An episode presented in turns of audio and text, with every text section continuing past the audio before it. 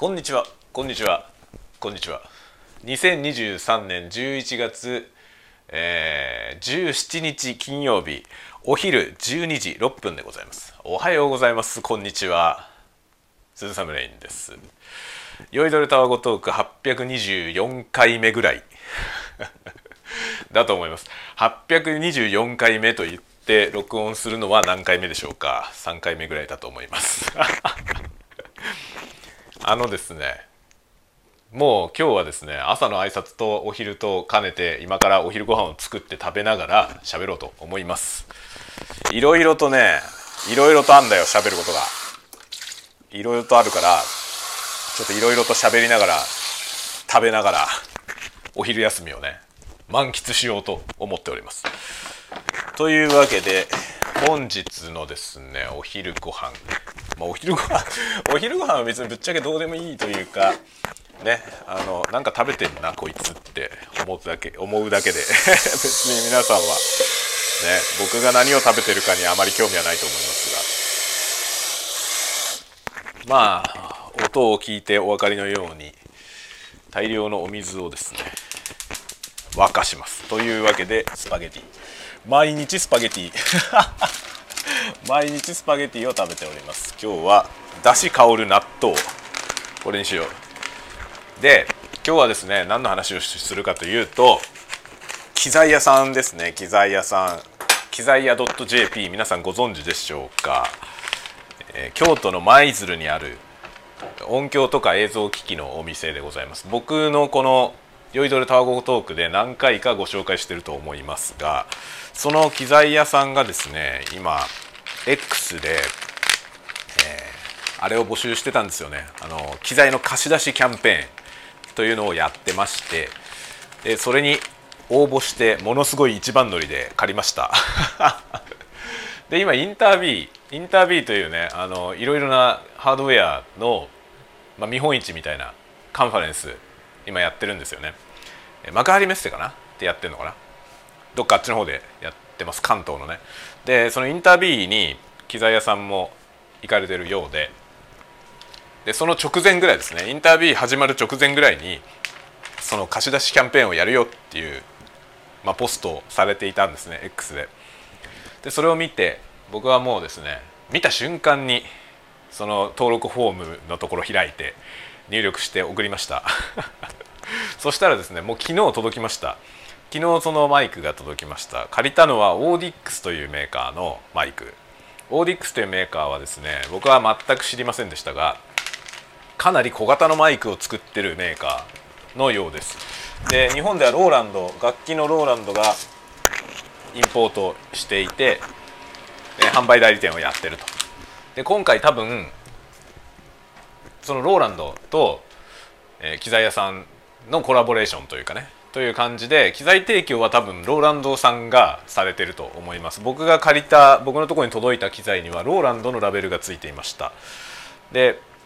それをお借りしました。でなんかね4種類か5種類ぐらい機材があったんですよ。でしかも付属品とかもいろいろあってでどれを借りたいですかみたいなチェックつけるようになっててえ1個ずつじゃないんだっていう まず驚きがありました。なんなら全部にチェックつけたら全部まとめて貸してくれるんじゃないかっていう感じでしたね。ただまあそのね期間が借りられる期間が10日間でで10日間っていうのにちょっとミソがあってあの機材屋さんが舞鶴から出荷する日が初日なんですよ。そこを1日目として数えて10日間。で10日目に必着向こうに届くように返さないといけない。という感じなので実質手元にあるのは7日間ぐらいです、まあ、6日間7日間ぐらいですね。僕の場合は今僕は北海道なんで舞鶴まで送ると、まあ、中2日かかるんですよね。なので中2日というか2日かかるんだね。中2日じゃなくて中1日かかるわけですね。なので今日送ったら明後日届くみたいな感じですね。そういう感じなので24日必着で返すためには22日には出さなきゃいけないんですね。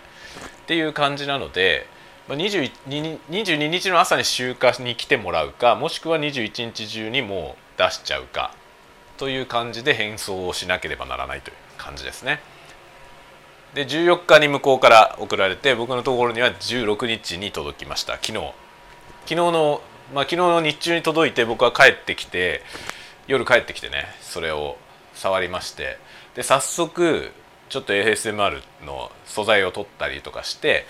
で実はですね昨日の深夜雑談を撮ったんですよ。これで このねオーディックスで撮ったんですよ。オーディックスのマイクで。今は違うのを使ってます。今はいつものオーディオテクニカのマイクを使ってますけどオーディックスのマイクで昨日の夜ね収録をやったんですけど失敗しました。いろいろ失敗してちょっと出せるものにならなかったんですよ。なので今日リベンジでもう一回やります。機材自体は結構面白い機材で、えー、いい部分がたくさんありますね。ちょっと触ってみただけでもあいいなと思うところはまあ結構多々あります。まあ詳しくはそのオーディックスのマイクを使って喋る時に詳しくお話ししようと思ってます。あとねまあなんかねその紹介動画みたいなやつも作ろうかなと一応思ってるんですけど一応動画はね、まあ、ASMR のやつは間違いなくやります、ま、間違いなくやりますが機材紹介の動画を撮るのはどうしようかなと思ってフォーマットが何にも決まってなくてちょっとねどういうふうにやろうかなっていうのが難しいなと思ってるとこです。まあ誰かがね似たようなことやってますからね。それをやってもしょうがないだろうっていうのは若干あってじゃあどうするかっていうところが難しいですね。僕ならではってことはどういうことなんだろうっていうことがねちょっと分かんないですね。マイクレビューは本当なんか上手い人のやつが一つあればさ もうそれだけ見ればいいじゃんってなるじゃない。でまあセカンドオピニオンとして他の人の意見も聞きたいなぐらいのことはあると思いますけど結局なんかレビューとしてちゃんとしたものをやってる人のやつ見ると、まあ、それを見れば大体わかるんですよね。で結局ねまあ僕がやるにしてもそれの真似みたいになるから 結局ね網羅的にテストしようと思ったら真似みたいなことやるしかないんだよね。でもそれはさそれを僕がやったところでねあるじゃんもっといいのがってなるじゃない。そうなるからねちょっと別にそれを作ってもしょうがねえなっていうのがあってじゃあどうしようかなっていろいろ考えてて、まあ、機材紹介のページみたいなのはやりたいなとは思ってるんですけどやりたいなとは思ってるんですけどそのね他にもうすでにあるその優れたチャンネルよりもいいものを出せる気がしないんだよね。そういいものというかね、まあ、いいものっていうと誤解があるねいいものじゃなくてあの存在意義のあるも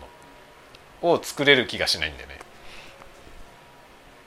あのよしあしにかかわらずね存在意義はあるあるやつもあるじゃないですか。クオリティもの問題じゃなくて。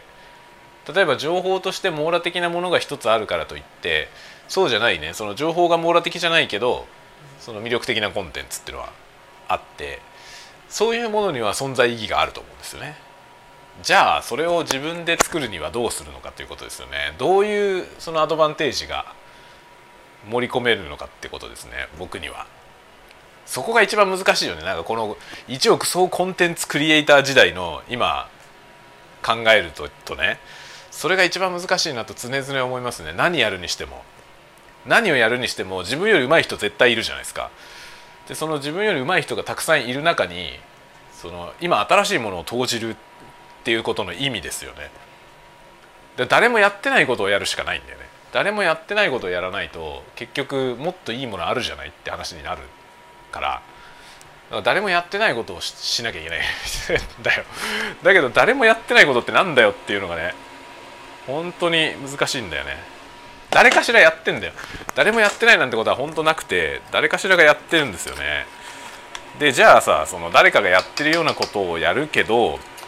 意味のあるものその存在意義があるものその他のものと並べた時にねでこれと並べたらこれいらないじゃんってならないものを作るってことだよね。それが本当に難しいよ。いやそれが本当に難しいんだよね。でもさその選択肢を提供するという観点もあるよね。これはなんかさスーパーで買い物とかしてると思うんだけど例えば僕今スパゲティを食べるんだけどこのスパゲティはさいろんなメーカーのいろんなものがあるじゃないですか。スーパーで行くとね。でもうスパゲティあるじゃん。っていうね。スパゲティは別にあるじゃん。1個あるじゃんってなるけどだけどスパゲティの選択肢が何もなくて例えば何かどっかのメーカーの1個だけしかもう売ってないっていう状態ってどうですかね。なんかそれってよくねえなと思うんだよね。その選択も何もできないからね。ただこれってその何て言うのかな。あの金を払って買うからなのかなって気もするわけ。金を払って買うから選択肢がたくさん欲しい。その値段が安くて質の低いもの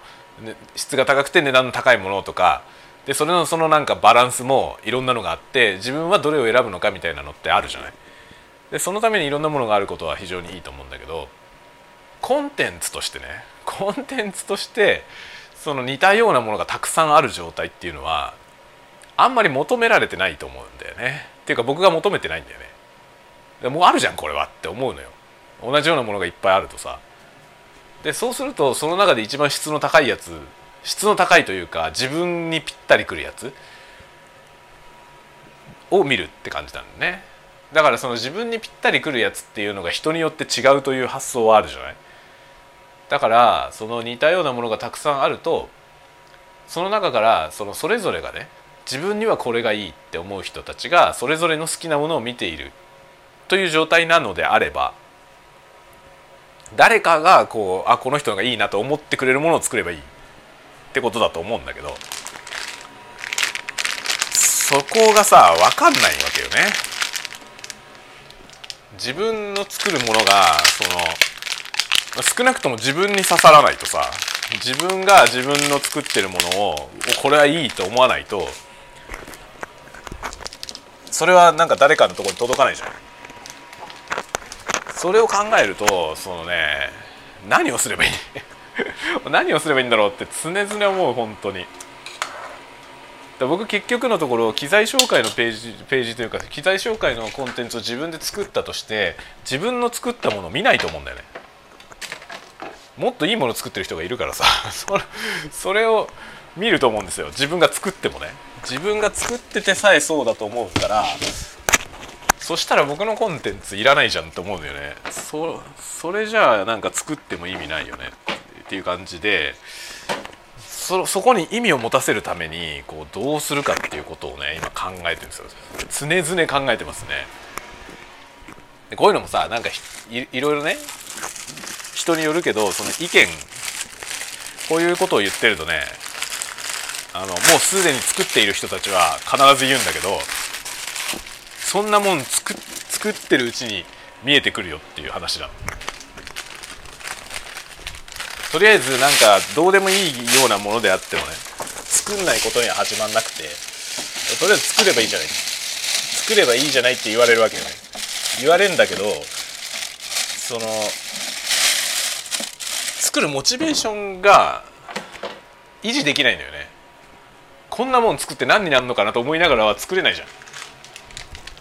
なんか自分なりにそこに意味を感じられないとさ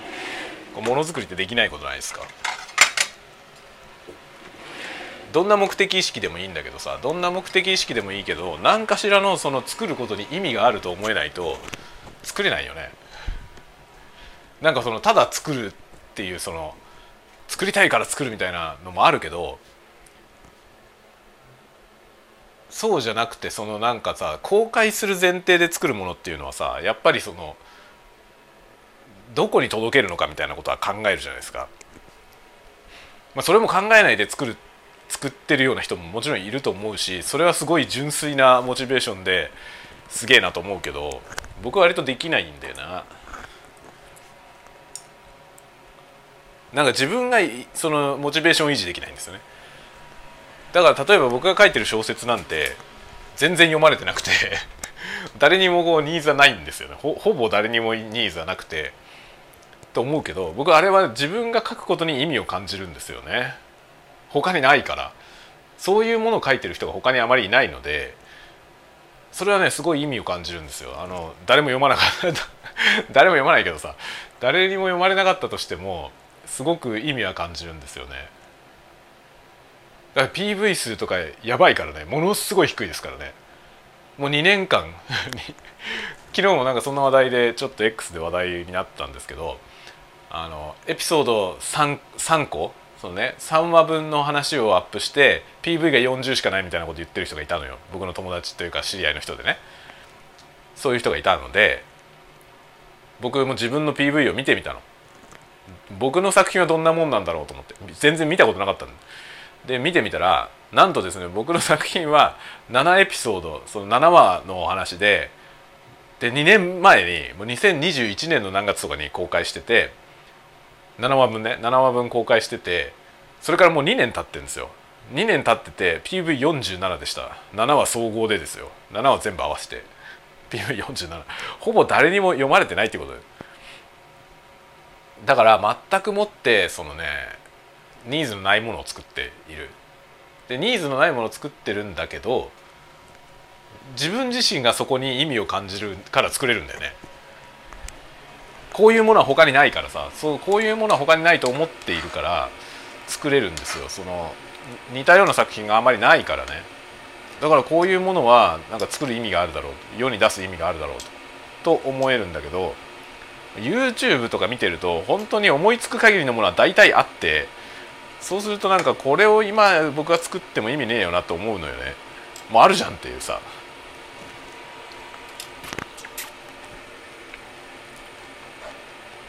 だから一億総クリエイター時代このコンテンツ戦国時代のそのどう生きるのか。君たちはどう生きる？君たちはどう生きるかってことだよね。これがまあすごくね。難しい問題だなと思うわけですよ。最近ね。僕じゃないと言えないことを言わないと意味ないし僕じゃないと作れないものを作んないと意味がないと思う。だってそれはお前じゃなくていいじゃんってなるもんね。それかみんながいろんな同じようなものを作ってるようなところに攻めていくんだったら誰よりもクオリティの高いものを作るかですよね。誰よりもクオリティが高ければそれには意味があるじゃんと思うんだよねだから最近さ僕ゲームの動画とかよく見てるんですけどその YouTube のね見てるんだけどそのね自分が見たいと思うチャンネルってのはどういうのなのかなってことをね結構考えながら見てるんですよ。例えば僕は今スマブラにはまっていてスマブラ関係の動画をよく見てるんですけどスマブラの動画ってものすごいたくさんあるんですよね。作ってる YouTuber がめっちゃいっぱいいるんですよ。めっちゃいっぱいいる中で僕が見てるチャンネルって3つぐらいなんですよ。でなぜその3つが好きなのかなんでこれが好きで他のものは別に興味がないのかその辺がねにヒントがあるなと思うわけですよ。だからそのねやっぱりねだから似たようなどうせね情報としては似たようなことなんですよみんな。情報として、まあ、情報を上げてる人たちは情報としてはみんな似たようなことを言っている。から新しさとかはまあない。どれでもいいんですよ。どれでもその必要な情報を説明しているページでさえあれば何でもいいわけじゃない。誰が書いてるかとかいうことはどうでもいいんだけどで結局情報として探す場合にはそのね YouTube で見る場合は音声が聞きやすいかどうか。音声が聞きやすいかどうかが一番重要ですね僕の場合は。なので合成音声でやってる人のやつは基本見ないですね。聞きづらいからね。聞きづらいから聞きづらいしなんかその人間味がなくて嫌だなってその作り手のなんかさこう体温的なものが感じられないんですよね。だからそれが嫌だなと思って合成音声のものは基本見ないですね。なんか YouTube 全般にそうだな。全般に僕は合成音声の YouTube は見ませんね。ででゲーマーのさそのプレイ動画みたいなやつはさそのプレイ動画が面白いかどうかなんだよね。そのプレイ動画の中で喋ってるトークが面白いとそれは見たいと思うよね。なんかそういうようなことがあってだから結局その個性みたいなものってどこで感じているのかっていうところがねと思うんだよね。でそのそれでなんかプロゲーマーという人たちのそのもういろいろ見てさで最近ね次第にねそのプロゲーマーというものの意義がだんだん分かってきたんだけどそのよくさ e スポーツの選手っていうのはあのフィジカルのスポーツの選手とこう似たようなものとして語られるじゃない。スポーツ選手みたいなもんだっていうさその e スポーツもスポーツだからねある種のねでその e スポーツの選手っていうのもあのスポーツ選手みたいなものだっていうふうに説明されることが多いんだけど僕どっちかというとタレントだと思うんですよね e スポーツの選手って。っていうかそのタレント力のある人しか追いかけてないんだよね結局。で僕結構プロゲーマーの人の YouTube 見てるけどその好きで見てる人ってゲームプレーがうまい要するにアスリートとして優れた e スポーツアスリートではないんですよ。そういう人もちろん優れてんだけどその優れてる人だったら何でもいいってわけじゃ全然なくて結局その人のパーソナルなんだよね。喋ってる内容とかその人柄とか雰囲気。まあその喋ってる内容で雰囲気わかるじゃないですか。その人の。その人のなんかパーソナルって感じられるでしょ。でその感じられるパーソナリティみたいなものでファンになるというかさ。って感じでこれはもう極めてなんかタレント的だと思うんだよね。どっちかというと芸能人なんですよね。要は。スポーツ選手というよりは芸能人として見ている。まあある種の芸能だしねスポーツであり芸能であると思うけどねゲームゲームのプレイヤーっていうのは。でやっぱり YouTube っていう媒体で活動することが多い以上はやっぱ喋りがすげえ重要だよね。その喋りの部分が強くないとさ結局ひたすらねただただ単にこうプレイだけをね見せ続けているみたいなそういうもので飽きずに見られるとはあまり思えなくてやっぱそのプレイしながらなんか喋ってるみたいなのが見たいよね。でそういう普段そうやって見てる YouTuber が例えばあのリアルのねオフラインの戦いとかに出てきてその大会とかで出てきて戦うよってなったらやっぱ応援したいわけですよ。でその人が勝てば嬉しいしみたいなのはあるよね。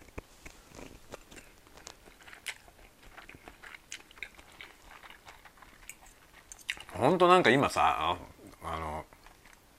例えばビジネスの世界でも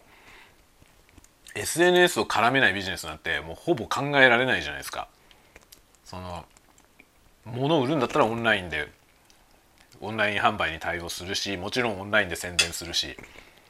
で物を売るんじゃなくても実店舗でやるにしてもやっぱオンラインで宣伝するしそのソーシャルメディアを一切切り捨てて何も考えられないと思うんですよね今の時代ね。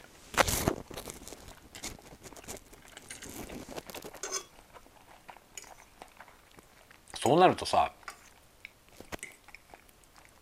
もう1億総クリエイターとか言ってるけどそのコンテンツ力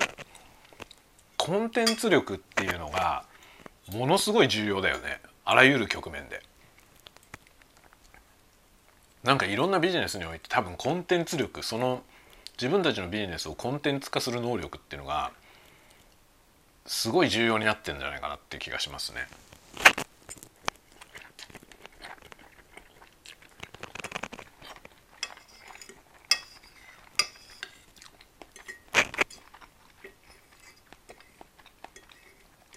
コンテンツ力を磨いていくことでそのやっぱり知名度も上がるし。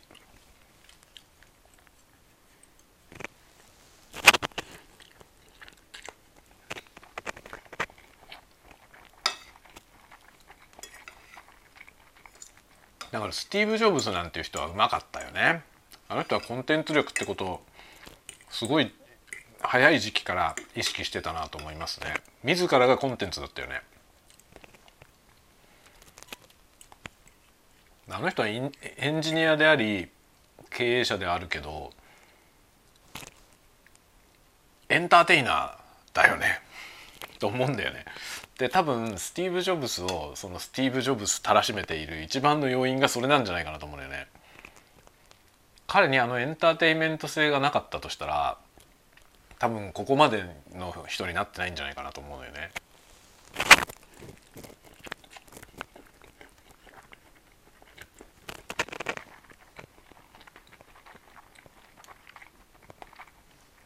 ビル・ゲイツにはそのコンテンツ性がないじゃん。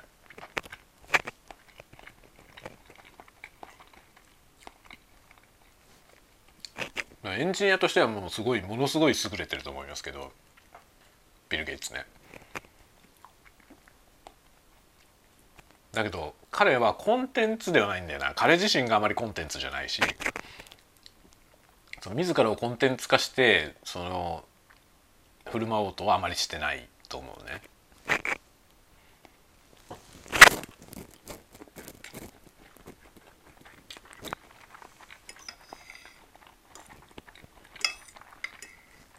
いやここら辺のトピックが一番難しいところだな。最近それをなんかね常々考えますね。自分をコンテンツ化しないといけないんだね。特に YouTube なんかをやろうと思った日にはさどうすればいいんだろう。どうすればいい？何をどどこで差別化していくかっていうことなんだよ。それがものすごい難しいよね。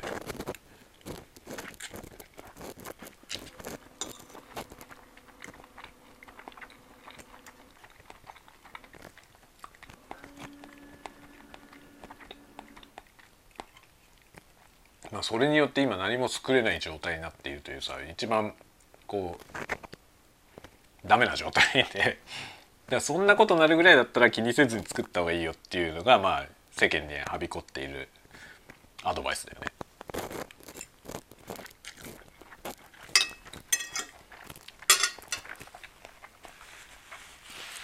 一理あると思います一理あると思う。なんかいろいろ思い悩んで作れなくなるぐらいだったら何も考えないで作った方がいいと思う。だけどその領域を今さらに超えてシンキングタイムなんだよ シンキングタイムなんだよこのままやっててもしょうがねえなっていうところが一番の問題ですね。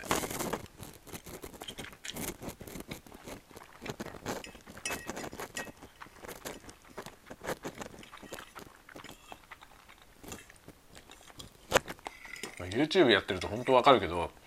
そのリピーターを増やすのってめちゃくちゃ難しいね。最大瞬間風速はまかり間違って吹くんだけど結局それを持続するのはめちゃめちゃ大変ですね。なんかそれはもうめちゃくちゃ難しいなと思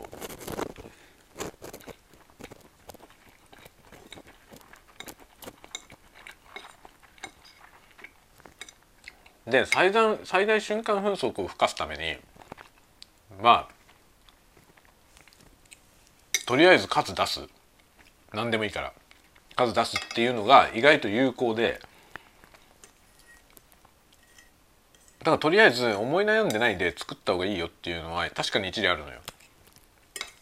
だから何でもいいからもう出し続けているとまあ最大瞬間風速が吹いてそれなりにこうおいい感じになってきたぞってなると思うんだよね。なんだけど僕思うになんかねそのそれはね持続するのが難しいんですよね。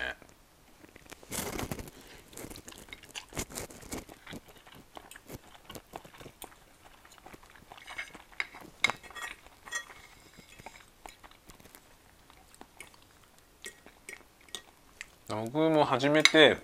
始めて割とすぐにそのね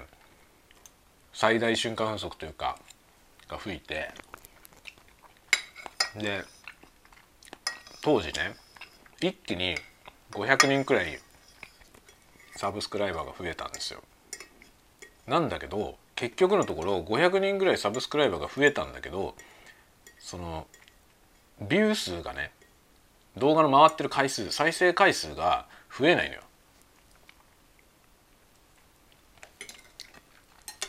結局とりあえずちょっと気に入ったらチャンネル登録するっていう人がね、まあ、カジュアルチャンネル登録カジュアルサブスクライバーがかなりの数いるんですよ YouTube。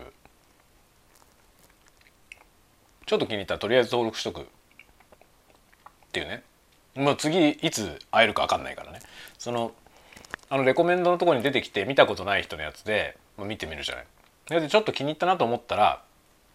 それなんか何とかしてその人を覚えておかないとね。その次また探すの大変なんですよ。あの時見たあれがきなんか面白かったなとか気に入ったなとかって思った時に後から探すのが名前忘れちゃったりとかね。するとねもうめっちゃ大変なんですよね今探すのが。だからとりあえずあちょっと良かったな他の動画も見てみたいなとかって思ったらとりあえずサブスクしとくっていうのが割となんだろうその YouTube 見てる人たちのね、まあ、tips というか としてあるわけですよ。で一方でなかなかそのチャンネル登録しない人もいるんだよね。本当に継続的に見たいと思うよっぽどの人じゃない限りは絶対に登録しないという人もいてスタンスはいろいろ人それぞれ人それぞれなんですけどどっちかというと僕がやってる感覚では肌感としてはカジュアルに押す人の方が多いのよ。でカジュアルに押されてチャンネル登録者数がボンボン増えるんだけど再生数が一向に増えないという事態が発生するわけですよね。結局すごい熱心にこうこの人の動画次出るやつも見たいなっていうね継続して見ていきたいなって思ってサブスクしてる人は本当に1割にも満たない。だから最大瞬間風速が吹くことによってそのカジュアル層をつかめるんですよね。だからチャンネル登録者はポンと増えることがあるけどその先が何にも成長しない。その先何も増えないんですよ。PV 数が全く増えないし結局のところね再生時間も増えないですよ。で PV 数ってあれ再生スタートされさえすれば1回ってカウントされるので終わりまで見てる人はさらに少ないんだよね。僕の感覚だとそのサブスクした人チャンネル登録をした人のうち次の動画も見る人は10人に1人いるかいないか。でその動画を最後まで見る人はもうね100人に1人ぐらいしかいないと思う。もっともっと少ないかもしれない。1,000人に1人ぐらいかもしれない。っていう感じなんですよね。だから修羅場だよね。本当にねほんと修羅場だよ。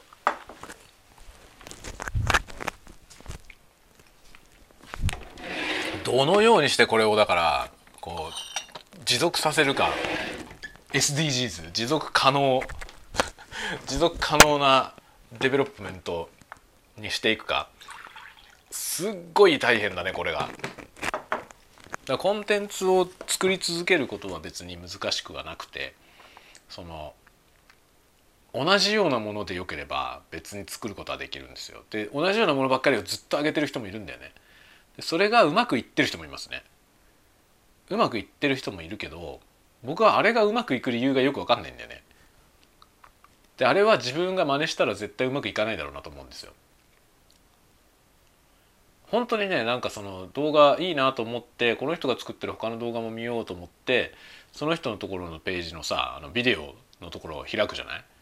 そしたらねサムネもほとんど全部同じで同じような内容をずっとやり続けてたりするわけ。あれすごいよね。その作るモチベーションもすごいしそれがちゃんと再生数につながっているのもすごいと思うんでね。あれはサブスクライバーの人たちがいっぱい見てくれているのかどうなんだろうね。それともそのファーストエンカウントの人たちがファーストエンカウントだけで見てでまあたまに出てきてる出てきてあこの人久しぶりだなっつって見るみたいなねそういう感じなのか、まあ、どっちかというとそのタイプなのかなと思うんですよね。その毎日毎日同じようなものをさそのずっと続けてね見たいとはあまり思わないじゃないですか。だからあれたまに見る見る人が多いのかなもしかしたらね。なんかその同じようなものをずっと上げ続けるっていうこともまあ、意味はなくはないんだろうね。で結構 YouTube の仕組み上ねその過去のものはその再生数が多くないともう見つけてもらえないんだよね。そうすると過去出したものと同じものを出したところで別にいいんですよね要するにその多くの人にとってはそれはまたこの人これ作ってるとは思わないわけよ知らないから前のやつを前のやつを知らない人には新鮮なものとして届くわけですよね。前のと同じようなやつが。なので例えば1週間に1回そっくり同じようなちょっとだけ違う動画をひたすら上げ続けることには実は意味があるんだよね。多分。YouTube アルゴリズム上なんかの意味があると思うね。それがその、まあ、ファーストコンタクトの人たちにどんどんエンカウントしていくってことなのかもしれないね。面白いですね。どうすればいいんだ？でそれを踏まえてどうすればいいんだってことなんだよね同じようなものを定期的に出していくみたいなだからパターンとして4パターンぐらい作っといて4パターン5パターンぐらいのパターンでそれを例えば1週間に1回ずつ出していけば、まあ、1ヶ月おきぐらいに似たような動画が出るみたいなそういうサイクルになりますよね。果たしてそれが飽きられないのかっていうところが、まあ、僕はそれが自信がないからできないんだよね。そんなことしてたら飽きられちゃうんじゃないかっていうその恐怖感がめっちゃあるから似たようなものをまた出すことにすごい抵抗があるんだよね。なんだけど実際のところは似たようなものをまた出すことにも多分ニーズはあるだろうな。あと誰かの2番煎じにもニーズはあるんだよ。もうなかなかできないけどそれは本当に。それはもうやってる人いるじゃんって思っちゃうからね。なかなか本当ねどうすればいいんだじゃあっていうさ。だけど本当に誰もやってないようなものなんてないしその本当に誰もやってない初めて見るようなものだとしたらそれは多分ねヒットしないと思うんですよね。これ昔あの映画監督の押井守さんが言ってたけどあの本当に誰も見たことない斬新なものを作ったら誰も見ないと思うって言ってたんですよね。でそれは映画っていうのはみんなその自分の過去のその経験過去に見てきたものの積み重ね合っているものそれを踏まえて新しいものとして受け取るからそのその文脈の中につながりの全くないものを出したらねそれは受け入れられないんだということを言ってた。なるほどなと思いましたね。押井さんはそういうことをおっしゃってて僕はそれはすごいその通りなんだろうなと思ってだから本当に斬新なものをね誰も見たことがないものすごい新しいものっていうのはまあ受け入れられないよっていう話はその通りなんだろうなと思うよね。やっぱ文脈を踏まえて見ているその文脈にのっとっていて新しいものが求められているというようなことをね押井さんはおっしゃっていましたね。と言いつつねなんか押井守監督が作ってるものってなんか誰も見たことないよ まあ誰も見たことないようなもの作ってるような気がするけどね。それで誰も見たことないものが誰にもヒットしないで確かにその押井守るマニアみたいな人しか見てないっていうのはあるね。確かにね。それはあるわ。だからなんか押井さん言ってることはそういうことを言ってるけどだからそれ分かっててやってるという確信犯ってことですねきっと。本当ね僕は立ち食いし列伝押井監督のね立ち食いし列伝が公開された時ね映画館で。札幌の映画館にもう今もうなくなっちゃった映画館なんですけど当時それを上映したね映画館。3回行ったんですよ。公開初日と真ん中ぐらいの日と最終日。もう今今週で終わりですの最終日。最後の上映の日。と3回行ったの。3回行ったけど3回とも客が僕一人だったんですよ。この映画札幌で見た人誰もいないんじゃないかと僕は本当に不安になりました。もちろんそんなことありえないですけどね。僕一人しか見てないことはありえないけどたまたま僕は3回見に行ったのに3回とも一人だったのよ。そんなことある？さすがだよね押井守監督。立ち食いし列伝は誰も見たことがないような映画ですよ。いまだにあれみたいな映画はないんじゃないかな他には。まあビジュアル的にもものすごい斬新だしまず中身がね圧倒的にぶっ壊れてるのであれは 本当にあんな映画は多分ないね他に。だから受け入れられないって ってことだよね。押井さん自分で言ってたもん。なそのあまりにも斬新なものを出すとそれは受け入れられないと思うよ。っていうことはおっしゃってました。だからこれ受け入れられてないんですね。っていう感じだよね本当に。押井さん最高ですね。立ち食い私立で見たことないですか皆さん。見たことない人がほとんどだと思うわ。映画館 映画館に3回行ったのに僕しかいなかったもん。で僕は DVD 当時まだブルーレイがなくてね DVD で初回限定版のやつを買いました。持ってるよだから今も。時々見返しますね面白いから。押し守監督はそういうものいっぱい作ってるよね。アニメでもなんか「ご先祖様万々歳」ってアニメとかあれ多分見たことないようなアニメですよ。誰も見たことないようなアニメで当時。で今に至るも多分あんなアニメは他にあんまりないんじゃないかな。似たようなことを試みたアニメはなんか見たことありますけどあのあれみたいな演出になっている作品は他にはない気がするね。本当に斬新ですね。で確かにヒットはしてないね。なるほどな。だからああいうああいう領域にどうしても僕は行くってことですよね。本当に。だから小説もねこの領域をやってる人があまりいないから僕はこれやってるって話をさっきしましたけどそういうことしてるから PV 数が終わってるんだよ。2年 ,2 年間置いてあって7エピソード全部合計して 41PV47PV なんかそれぐらい。そんなひでえことないよね普通。だからねまあなんか分かってきたね。いろいろなことが。さもありなん。さもありなんだね本当に。